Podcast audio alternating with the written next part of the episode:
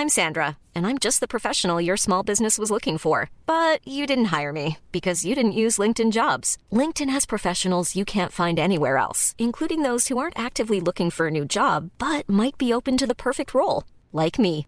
In a given month, over 70% of LinkedIn users don't visit other leading job sites. So if you're not looking on LinkedIn, you'll miss out on great candidates like Sandra. Start hiring professionals like a professional. Post your free job on linkedin.com/people today.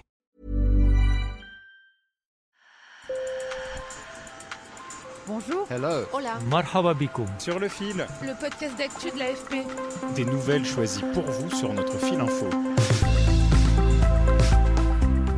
À Moscou, le centre Gogol a offert il y a quelques jours sa dernière représentation.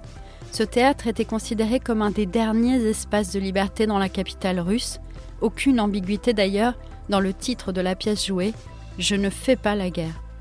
Le théâtre va désormais changer de nom et de direction, mais l'âme du Gogol subsiste au-delà des frontières. Son directeur adulé, le cinéaste et metteur en scène Kirill Serebrennikov, a quitté la Russie et multiplie les projets en Europe. Il inaugure cette semaine le Festival international de théâtre d'Avignon, tout un symbole. Un sujet réalisé avec l'aide à Moscou du journaliste Nikolai Korzov. Sur le fil. C'est la dernière et le théâtre est comble. Vous n'avez qu'à écouter les applaudissements, longs, appuyés, graves, pour comprendre l'émotion qui a traversé la salle. Avant la représentation, des spectateurs ont déposé des roses devant le théâtre. Du baume au cœur pour Ilya Vigonorsky, un des acteurs, mais cela n'apaise pas sa colère.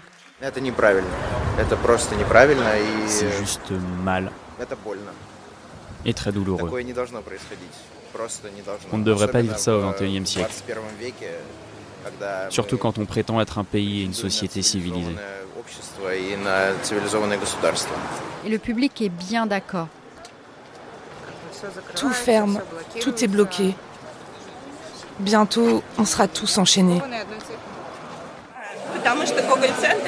Le centre Gogol était un espace de liberté. C'était aussi un lieu où cohabitaient la modernité, la mode et l'art. Un espace qui montrait à quel point c'est cool d'être un artiste et d'être créatif. Un endroit où l'on se sentait accueilli et il nous l'arrache. C'est le metteur en scène Kirill Serebrennikov qui avait fait du centre Gogol un des piliers de la vie culturelle russe.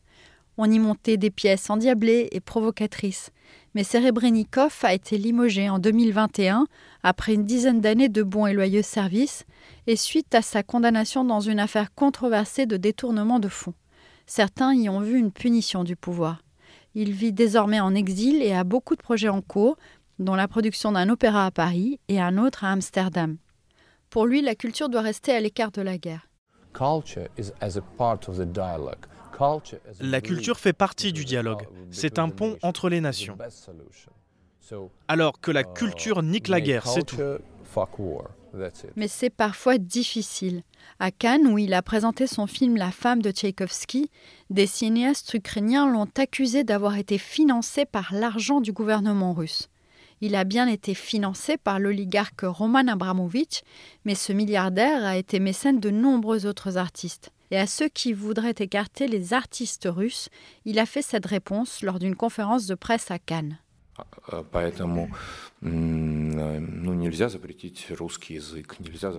Vous ne pouvez pas interdire la langue russe, interdire Dostoïevski, Tchaïkovski.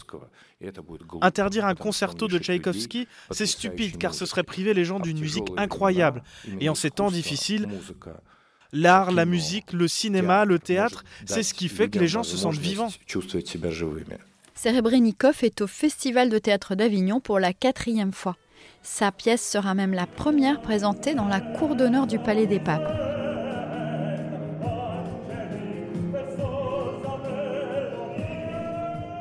Il a pour l'occasion adapté une œuvre peu connue de l'écrivain russe Anton Tchekhov, Le moine noir, sur un intellectuel qui sombre dans la folie. L'histoire est racontée par quatre protagonistes différents et en plusieurs langues, parce que le monde est fait, je le cite, de la pluralité de nos regards, le tout aussi en chant et en musique. Sur le fil revient demain. Merci de nous avoir écoutés.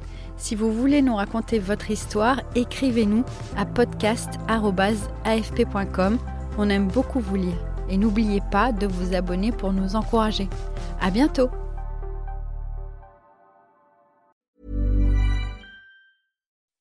When you make decisions for your company, you look for the no-brainers. If you have a lot of mailing to do, stamps.com is the ultimate no-brainer. Use the Stamps.com mobile app to mail everything you need to keep your business running with up to 89% off USPS and UPS. Make the same no-brainer decision as over 1 million other businesses with Stamps.com. Use code PROGRAM for a special offer. That's Stamps.com, code PROGRAM.